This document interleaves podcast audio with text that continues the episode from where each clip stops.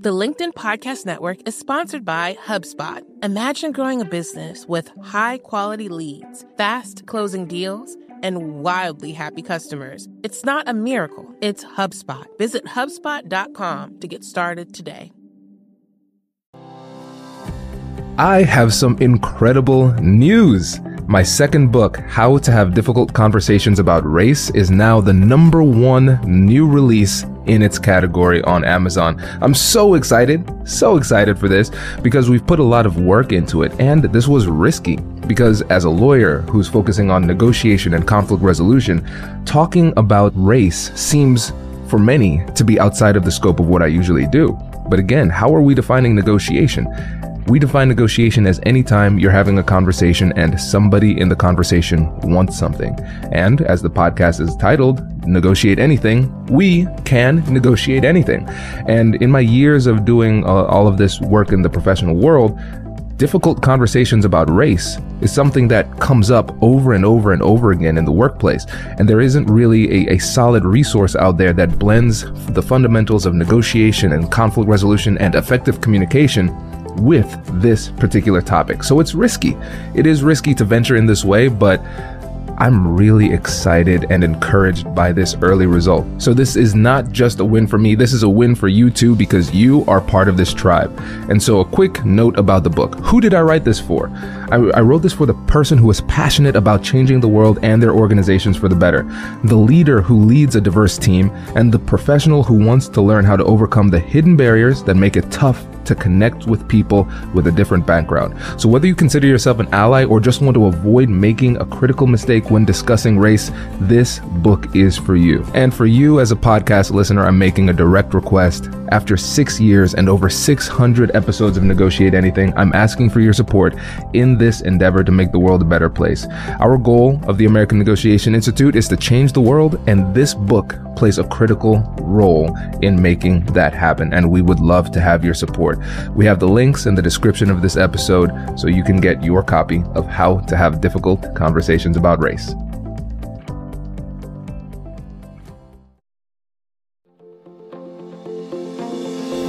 Hello, my friends, and welcome to another exciting episode of Negotiate Anything. This show is produced by the American Negotiation Institute, and with over 5 million downloads and listeners in over 180 countries, listeners just like you have made this the number one negotiation podcast in the world. Hi. My name is Kwame Christian, and I am the founder and CEO of the American Negotiation Institute. Here at ANI, we believe that the best things in life are on the other side of difficult conversations, and we are passionate about providing you with the best content that will help you to make your difficult conversations easier, both at work and at home. Lastly, I want to remind you that we offer consulting and conduct trainings both virtually and in person all around the world. Our focus is in three main areas. First, negotiation and conflict resolution. Second, leadership. And lastly, diversity, equity, and inclusion. Check the link in the description below to learn more about how we could work with you and your team. And now, without further ado, let's jump into the interview.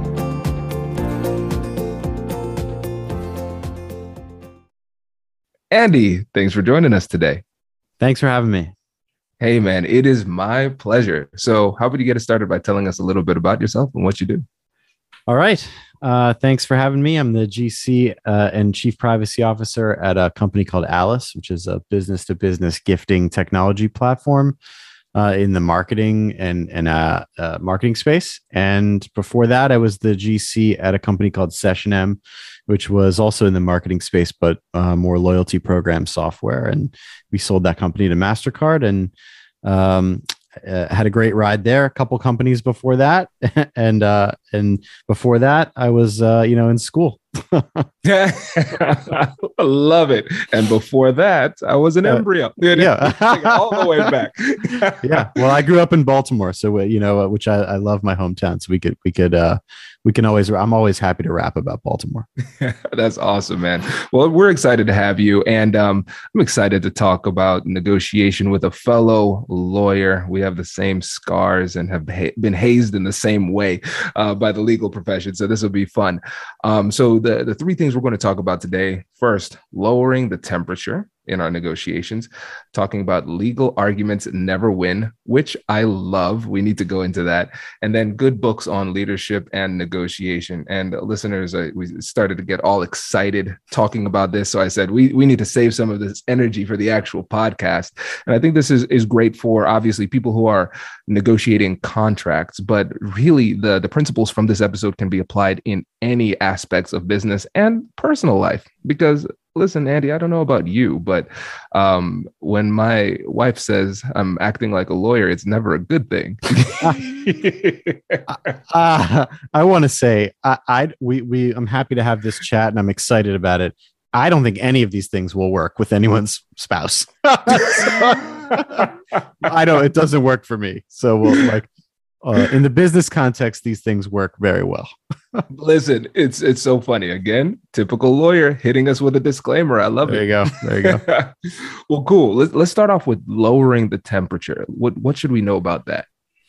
I think it it, it it especially in a remote world when people are negotiating often over Zoom, haven't met before uh, haven't had conversations and maybe they've gone back and forth over email or the sales teams and procurement teams have been talking. When you get on the phone you finally get into that negotiation position with somebody. I think it's really important to set the tone. And and and in my case that often means let's lower the temperature. People are nervous. They don't know what the other side's going to be like. They don't know if somebody is going to be contentious or not if there's an issue or two that really stand out. So try to have some non fake pleasantry that actually happens in the beginning. You know, real stuff, real talk. Um, and it doesn't have to be about the weather. It can even be about you know current current things that are happening in somebody's company or in somebody's business. You know, I'm struggling with an issue around something else. you know something else unrelated. It it it humanizes both sides, and then you're starting from uh, a, a place of of real sort of genuine like all right we're here to solve problems. Um, one thing that i'll do if i've met someone before or if i know someone in common with them i'll go like check out who we're talking to and i'll just say like oh you know sarah. Like i know her too. And like it, there's just something to that sort of exchange there where you're you're getting off on the right foot. I love it. It's it's so simple but really really powerful andy because and let me know if you think this too. I feel like that art of rapport building is is becoming a lost art because so many people are either busy or like to act like they're too busy to actually invest in the relationship in this way. Let me tell I'll tell a quick story. Uh, at my last company, SessionM, uh, I, one of the things I tried to do was to make sure that I had pretty good contacts at our biggest customers, and that could either mean the biggest paying customer or big big brands. And in one case we had a medium sized customer was coca-cola. And we were renegotiating part of the agreement and i was working with a lawyer on the other side. And she and i worked well together and and were able to do the things that you know establish some rapport get the deal done. And afterwards we stayed in touch. And we started talking about issues that were affecting both a small company and a large company and things that were just sort of outside of that. And we started bonding and we started introducing other people to other people, you know, around and we became friends. And interestingly, that that came from sort of lowering the temperature and having a reasonable negotiation between, you know, frankly, a party that had way more leverage than I did, Coca-Cola, um, and I was a an upstart, you know, SaaS company. So fast forward, we're selling SessionM to Mastercard, and at the very end of the deal, I'm talking the goal line. You know, there are five contracts that require the customer to approve assignment, you know, over to a buyer it happens to be that I have contacts at all of them because we sent we spent the time establishing those connections. And Coca-Cola, so I texted her, "Look, you know, we're we're we're on the goal line here." And uh and she said, "The person that approves this is going on vacation like today. And he's going to be gone for, you know, a week." And I like time kills deals, you know? And yeah. so I would start freaking out and I was like, "Can I can I talk to him? Can you help me? Can I talk to him?" And so half an hour later, she sends me a text. You know, here's his, here's his number. Give him a call. So I call him. I reach him in the airport. He's in the airport, and I'm like, "Can you please approve this?" And he's like, I don't know. I'm about to go out. How urgent is it? You know, I'm sitting here in the gate, the, the airport. I said, look, you know, the, this is the deal. The deal is to sell the company. Can you please? And he's like, I'll take care of it. And it was approved. And, and, you know, it wasn't a roadblock to the deal at all. And um, I'm not saying every situation works out like that, but it, it certainly was instructive to me. I love that. Andy, first of all, impeccable storytelling. Thanks. that was great. That was great. And I think there are a couple of gems that I want to pull from this. The first thing is I think a lot of times people are too tactical when they think about relationship building and creating these connections and building rapport because they're they're thinking tactically in, in a very short term type of way. I'm doing this right now to close this specific deal in this specific moment right now. And then they don't have the long term perspective. And and what I'm finding more and more is that it is never a bad move to make the right decision. right? Like making the right decision in this case is just building relationships, investing into people. It might not always lead to some financial benefit down the road but it it's not going to hurt you right and so i think this is just an incredible testament to the to the value the ubiquitous value of relationship building in negotiation does your company invest in professional development training if you believe that your team would benefit from a negotiation workshop, all you need to do is go to our website, fill out the workshop request form, and then we'll set up a time to chat. These workshops are completely customizable and we've done them all around the country. Negotiation and conflict resolution skills are beneficial across all professions, but they're especially useful in procurement, purchasing, sales, sourcing, and contract management. Our calendar is filling up quickly, and we even have some workshops scheduled for next year. If you think you might want one, I'd suggest reaching out soon so you don't miss out. Check out the link in the description to learn more, and we will be right back after this. It's it shows up in ways you don't even expect. So there's that story I had with her. She left Coca Cola, went to another customer of of my same company. So then we still had the ongoing relationship, and then she left again and went to another company. You know that that is again sort of tangentially related. So you're able to keep those relationships, but more importantly, we're friends now. And so more importantly, I have a friend at at multiple companies that you know I can reach out to and say um, give me your take on this. You're at a much bigger company than I am. What are the issues you face versus the ones I face? And it gives you that really clear person to to bounce things off of, so that when you go on to the next negotiation or the next situation, you can say, ah, you know, I've really touched on this with my brain trust uh, around around this space, and I have a pretty good sense for the issue. The LinkedIn Podcast Network is sponsored by TIAA. In the last 100 years, we've seen financial markets swing, new currencies come and go, decades of savings lost in days, all showing that a retirement plan without a guarantee, quite simply, isn't enough. So, more than a retirement plan, TIAA makes you a retirement promise. A promise of a guaranteed retirement paycheck for life. A promise that pays off. Learn more at TIAA.org backslash promises pay off. The LinkedIn Podcast Network is sponsored by HubSpot. More to dos, less time, and so many tools to keep track of. Doing business can be hard, but you don't need a miracle to hit your goals. You just need HubSpot. Their all in one customer platform can make growing your business infinitely easier. Imagine this higher quality leads, fast closing deals, wildly happy customers, and more benchmark breaking quarters. It's not a miracle, it's HubSpot. Visit HubSpot.com to get started today. One of the things that you mentioned earlier that I really, really liked is at the beginning we have to set the tone and we do that by by building the relationship creating these connections and things like that but one of the things i want to really highlight there is that you the listener whoever you might happen to be you should take it upon yourself to do this. It should be your responsibility.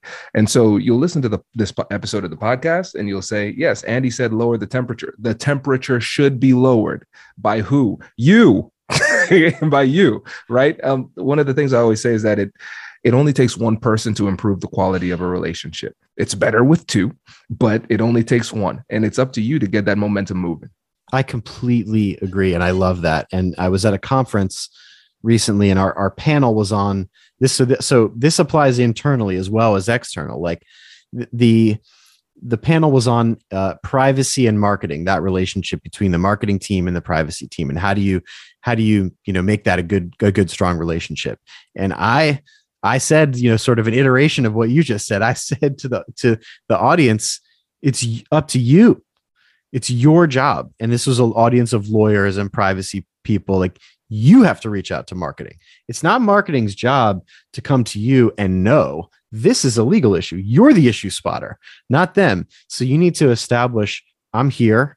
This is where you can find me. These are the things I care about. And these are the things we're going to do together to be successful for our own mutual gain for the company. So that that mantra totally applies internally too. Absolutely. And so, what I'm realizing too is that we can diffuse a lot of these bombs before they go off just by taking the time to build rapport. And so, I, I remember a couple of times people would ask, maybe it's students in my classes or the um, like people at the corporate trainings that we do. They might say, "Well, what do you do if somebody blows up during these negotiations? If there's a, a major emotional outburst?" And I thought about it for a while, and I, I said, honestly, that doesn't happen to me that frequently anymore. And I don't think it's anything special about me. Is that I'm I'm realizing that I'm doing a better job as I get a little bit more mature and developed in my career of identifying the signals of a potential emotional outburst early. And so like you like you said at the beginning, we set the tone, we lower the temperature, but then we're constantly looking out for these indicators of emotional distress. And so before it becomes a big problem, we try to solve it when it's a small problem. I think that's true for me too. I think I'm doing a better job at identifying that. Just the Gladwell 10,000 hours, you know, just thousands of negotiations with, you know, thousands of people on the other side. You just start to get a feel for it and feel for the tempo. I think it happens less frequently, but I still think it's a good question because it still happens. And uh, it happens maybe to varying degrees. Like it doesn't happen yeah. in the same way, but um, I still get thrown off when somebody on the other side is really, really aggressive or really um, passive aggressive. And uh, or, or the red lines that preceded the negotiation were filled with comments that were insulting or or or sort of like overbearing on on the kind of leverage front you know and so i come into it heightened yeah. And Andy, it's it's so important for us to recognize that though, because a lot of times when we're in the heat of the moment, we understand there's a difference between facts and feelings, but they feel the same right then when you're really hot under the collar. And so yeah. it's really important to understand when you're triggered so you can uh, adjust your approach to think a lot clearer. So when that happens to you, how do you respond? I think better now, you know, than than when I used to. I think back to when, you know, in the early days, I was at a big company and so I was the buyer and I was negotiating against a company that was, you know, selling us services. They were very overbearing. The, the lawyer was an outside counsel and they were very overbearing and very like trying to push us around and I was very junior and I had a couple sticking points, right? And I kept sticking with them and we got off one of the calls and I went you know, to a mentor of mine next door. And I was like, he was the IP guy and it was an IP issue. And I was like, am I wrong? Because I needed to, you know, sort of pressure test this and, and check it. And he said, no, like you're, you're not wrong. You're, you're stick, stick to your guns here. And the next call, the guy totally blew up. I mean, he was furious, yelling, and I was heightened, you know, back to him. And I just said, like, I basically, I think I sort of said, like, we can't go forward. And and I, so I just kind of called stop. And what ended up happening was they ended up pulling him out and bringing in their internal attorney and finishing the deal. So that sort of showed me like, hey, that I was so young, right? Like I didn't realize that that I kept questioning if I was wrong still. You know, I kept questioning am I doing something that is so off market or uh, is my position, you know, unrefined? you know, do I not know? And uh, it ended up, I think they needed to bring someone in who is more kind of willing to get the deal done. But as I progress and as I learn over time, those issues seem to be coming up less and less and less because when someone gets heightened, I think I'm better able to modulate myself. That's a great story. And it's it's so true though like as you get more experience you can you can handle yourself a lot better but your story demonstrated a really important principle when it comes to holding your ground under pressure and it is a simple reality that is true, but I don't think it's very comforting. and so, really, under those circumstances, what do you do? You double check with other people just to make sure your emotions aren't getting in the way of clarity of thought. And then you come back and then you hold your ground. And then they breathe fire and you hold your ground. And I think that's the thing that people struggle with because they want this silver bullet. They want the magic negotiation techniques that make somebody nice. Sometimes it's just not going to happen. And the negotiation technique is simply resilience. There's power in saying something really calmly, like, I hear you. I just have a different view. Like we think about the issue differently, and then kind of pause and stop there and no no more rhetoric or comment on it. Now they may come back at you with some, and you can say, "I've talked about it a lot with my team here. I've talked about it with my outside counsel, and just like we we have a different take on it, and like let the silence hit." And typically, they're not going to come back at you again and again on an issue. They're going to move to the next one. And so I think that helps, even if you disagreed and you had some fire around that disagreement.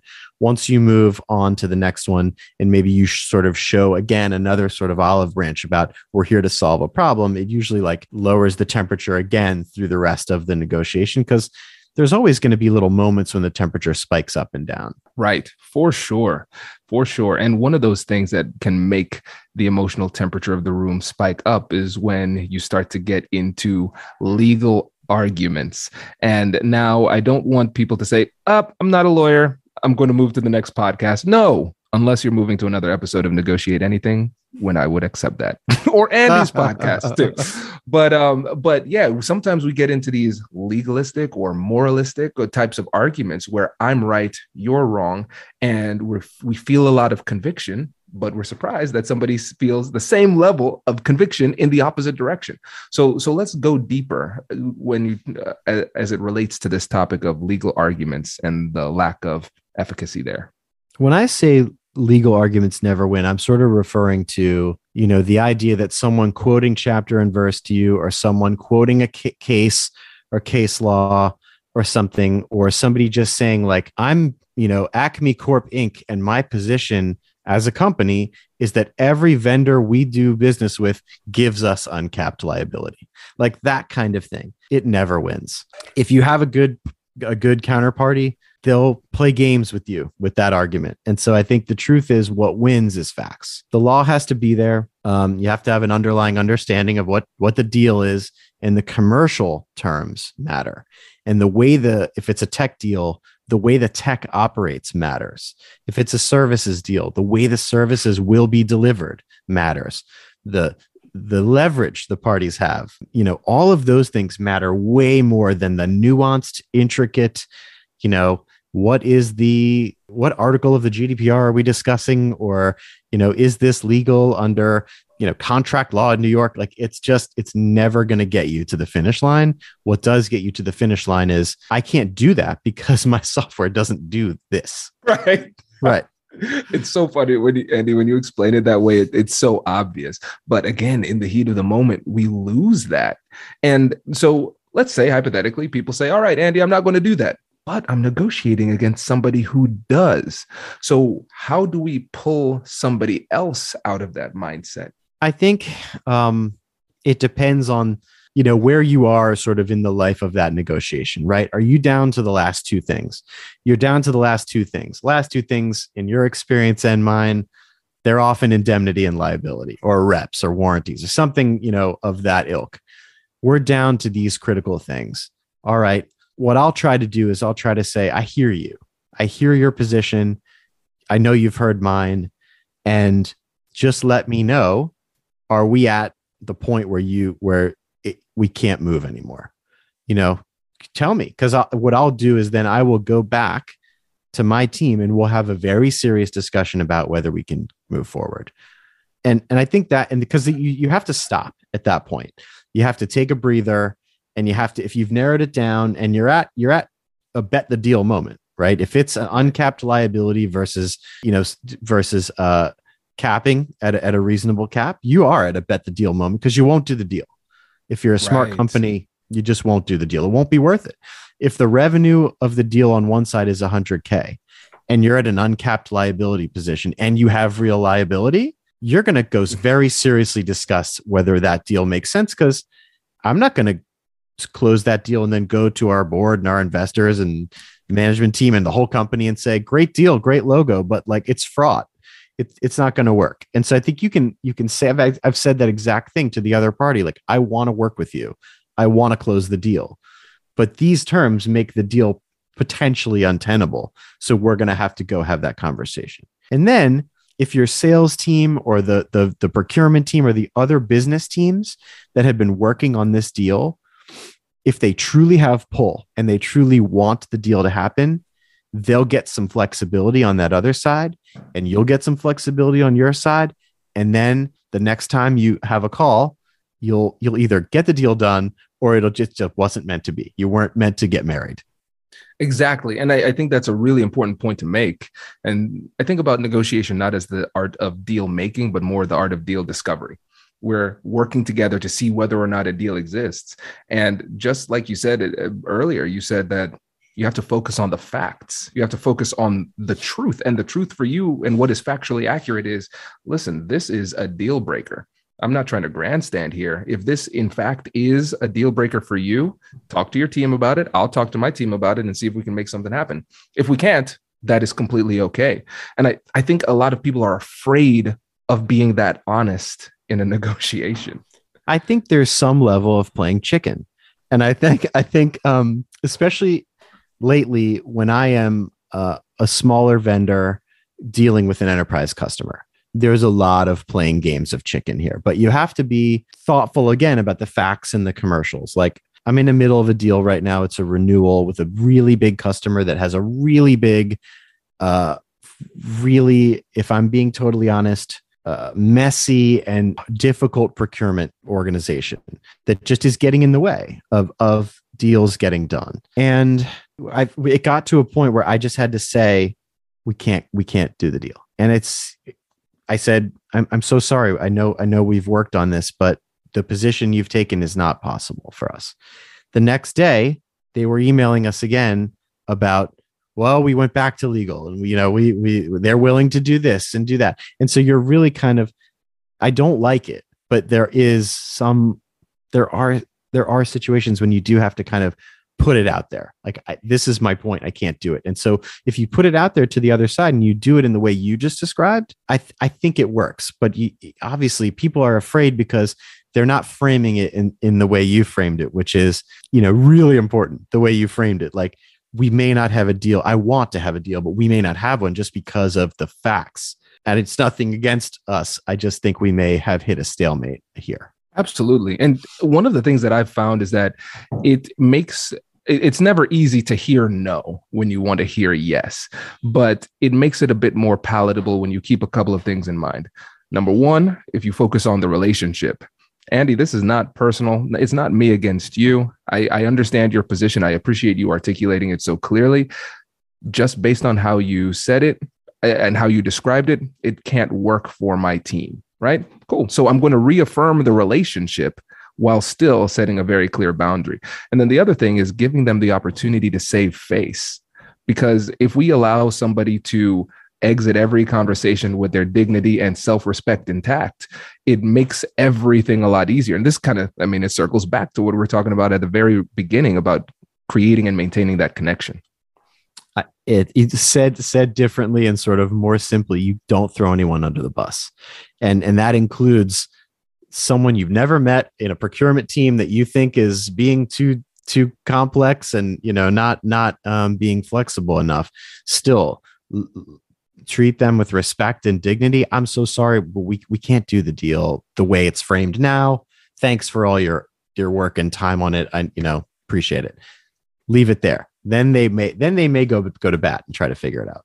Absolutely. And All right. See, this is one of those those episodes where I could just keep on going and going. but for, but for the sake of time, let's move on to books on negotiation and leadership. First of all, let's let before we start like listing books, let's just talk about your philosophy around self education. I think I um as we were talking about before we started recording, you know, I have young kids. And so my ability to find time to read entire books is limited. And so I have to really take suggestions and take advice on what kind of content I'm bringing in. So I try to get snippets here and there, content, podcasts. You know, my CEO and I will bat around different things. He's a big podcast person. So we have a Slack channel on podcasts and on, you know, things. So there's a there's internal resources to to get good ideas and he loves snippets of youtube talks and stuff and so i think those things are great and i listen to them while i do the dishes um, so that's one hack i guess but when i do get into a book um, it's usually been recommended by a few people multiple times and has different applicability to me. So, not necessarily something super hyper specific for me personally. Like, I won't necessarily read a book just about contract negotiation, but I'll read about something that has negotiation in it, has leadership principles in it, has business principles in it, and then I can extrapolate something from there. Yeah. And I agree. I think it's so important for us to Im- invest in our self education. And very few people, I, I shouldn't say very few people, but I feel like a lot of times as professionals and everybody listening to this episode is a professional negotiator. When you are having difficult conversations trying to persuade people you you negotiate for a living. Everybody does that to a certain extent. Um, but i feel like people are missing out on the opportunity to educate themselves and you're you're spot on. It takes time but it pays off.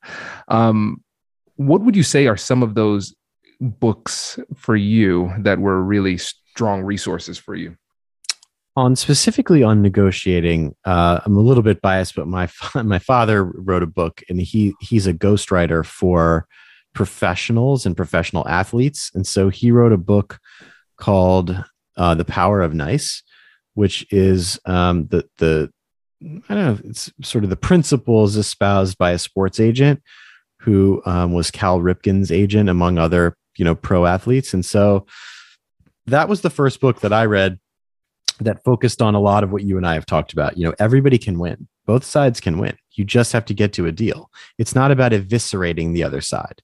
Um, so that book was powerful. And then, kind of more generally, on the leadership side of things, I read um, Shoe Dog, which was the the story of Nike and the story of how Phil Knight, you know, created the Nike brand. And there's just a lot of lessons in there just about business, about relationships, about loyalty, about relationships with athletes, relationships with um, Michael Jordan and and Prefontaine, and just how he got the business off the ground and how he um, you know handled pressure and and handled really really really like sort of earth crushing pressure. And it, i think it helped me you know recognize that my you know discussion over ip terms isn't isn't as as critical and we can take that break. I think you know to what we discussed earlier it's okay to bring the temperature down and take a break and uh, i learned a lot of that from some of these books and resources.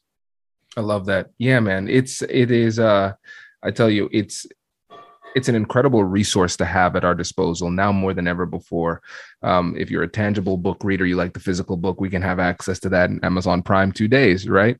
Um, we have ebooks, instant access, and so for me, I'm a, I'm a book junkie. I I don't know if I've ever said this on the podcast, but in years that I am not currently writing a book, I, I try to read a book a week. Um, and I, I use the word read loosely because I, I do audiobooks. So I go on Audible, listen in 3.5 times speed, and then I take notes using the dictation function. So at the end of the book, I can get through it in about a week and I can end up with like 20 or 30 pages, size 12 single space. And then every morning before I go to the gym, I review the book notes. I can put it into an audio file and listen to those uh, book notes in the morning to make sure I'm retaining. Because I, I realize that for any problem, almost any problem that exists, somebody has thought about that and written a book on it. And the, the people who have written these books on these topics have put way more thought into it than I ever will. you know, so I just go straight to the source. It sounds like you're putting a lot of thought into the into the retention of that, and, and that's really interesting. And it made me think of another book called The Messy Middle, which was really helpful to me in tech companies. And so if anyone's listening and they're in an early to mid stage tech company, that one provides a lot of comfort for the leadership journey, you know, whether it's negotiation, hiring, like any of these key issues, it's it was a really helpful book for me to understand that this is normal, that there's chaos and there's success and then there's peaks and valleys and these things are really normal and we could manage our way through them. Um, and so that's that's probably the last one that I'll call out by name uh, as an example. But what you just said made me think of that one too. This is great. Andy, I could talk to you forever, my friend, but Same. we we have to wrap this up. But before you go, remind the listeners about where you work and your podcast and how they can get in touch. Thanks a lot. Uh, I work at Alyce A-L-Y-C-E dot com. And uh, our our podcast is available on Spotify and Apple uh, podcasts. It's called the Data Protection Breakfast Club. It's myself and my my good friend Pedro Pavón, who runs ads policy and monetization at Facebook, what Meta. Now it's Meta. Um, and uh, he and I have been friends for a long time. And so we have really good guests on, you know, chief legal officers, chief privacy officers. Um, so people looking to to hear from those leaders. This is great. Andy, we will put links to all of that in the description. Thanks again for joining us. Really Thanks for having it. me. Yeah, it was really fun. Congratulations! You've just joined an elite club. By listening to a full episode, you're now officially on the Negotiate Anything team. So, welcome aboard. What most team members do is they subscribe to the podcast because that allows them to automatically get the latest episodes of the show. The best things in life lie on the other side of difficult conversations. Keep learning, keep practicing, and keep getting better. Your relationships will improve, your career will soar, and you'll have the confidence you need to get the most out of these crucial conversations. Again, thank you for joining the team. We're excited to have you, and I will see you in the next episode. I'll catch you later.